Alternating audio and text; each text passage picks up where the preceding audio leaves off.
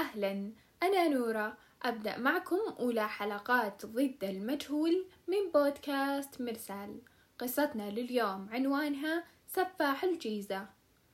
ولد المجرم بمحافظة الجيزة اللي بمصر وكانت هيئته توحي بأنه رجل صالح ومتدين ويخاف الله ومحترم وكان من شدة احترامه ما يحط عينه بعين النساء اللي يقابلهم. وبيوم من الأيام أعجب ببنت اسمها فاطمة وحاول إنه يتقرب منها ويتزوجها بالحلال لذا راح يخطبها من أهلها لكنه كان لابس ملابس شحاذ أكثر من إنها ملابس خاطب.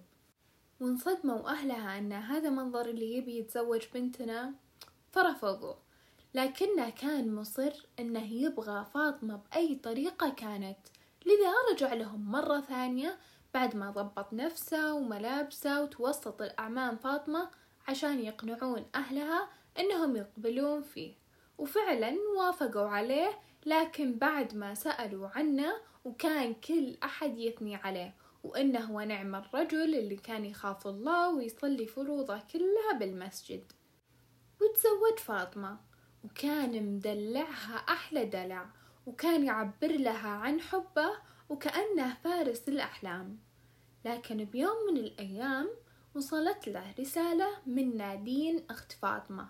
كانت تقول له فيها أنا راح أكشف كل شيء.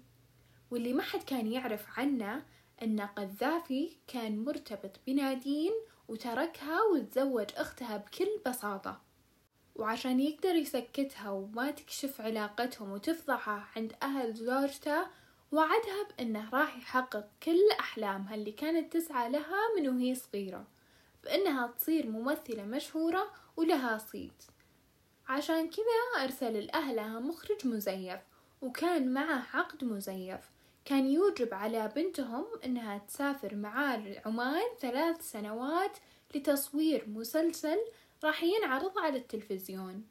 بالبداية أهلها اعترضوا لكن هي أصرت عليهم واعترضتهم ووقعت العقد وبدأت إنها تجهز نفسها تسافر العمان. وبعد ما سافرت العمان انقطعت أخبارها عن أهلها تماما وما أرسلت لهم حتى رسالة تبشرهم أنها وصلت بالسلامة. واستغربوا أهلها وبدأ القلق يأكلهم. لكن بعد فترة وصلتهم رسالة منها. تقول لهم إنها ارتبطت بمخرج وتبغى تكمل حياتها معه. وقرروا أهلها يسكتون ويتسترون عن موضوعها عشان ما ينفضحون بين الناس. لكن هالرسالة كان راسلها قذافي بعد ما استدرجها قبل ما تسافر وحط لها سم بأكلها وقتلها بأحد البنايات.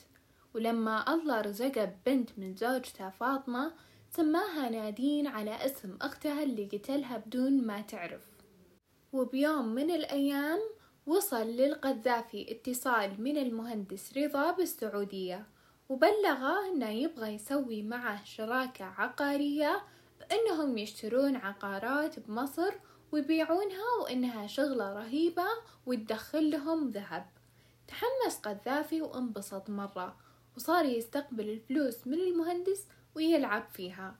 وكان كل فترة يتصل المهندس رضا عليه ويسأله عن أوضاع الشغل. وكان يتعذر القذافي إن الفلوس اللي ترسلها ما تكفي أبيع وأشتري فأرسل لي أكثر.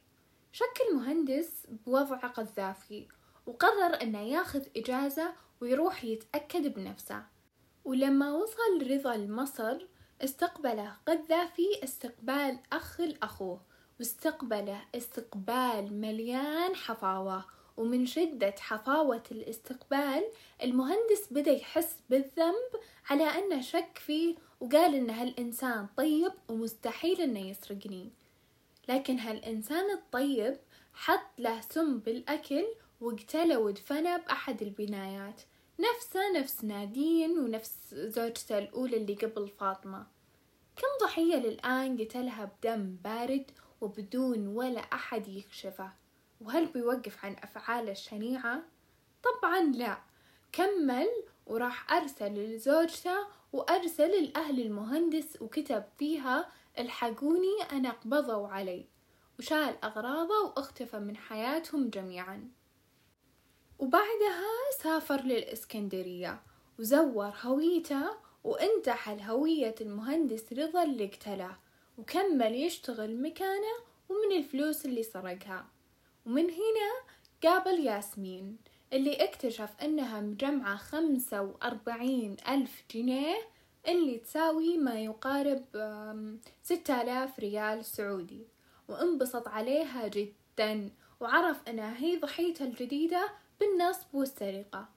وأقنعها إنه راح يستثمر بفلوسها وإنها راح تربح منها مبلغ كبير فهي وثقت فيه وعطته.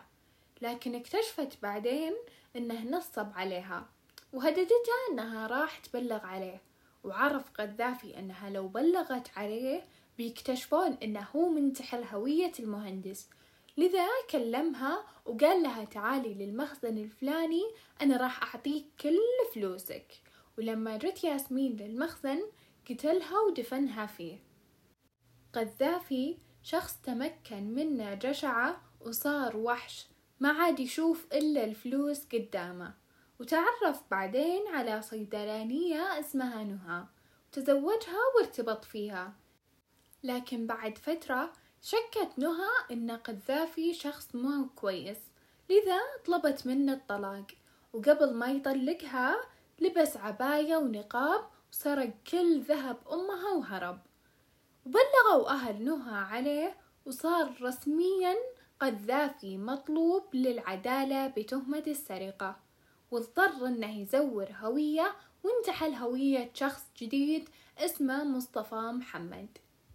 وبهوية مصطفى تعرف على بنت جديدة اسمها مي وحبها من كل قلبه.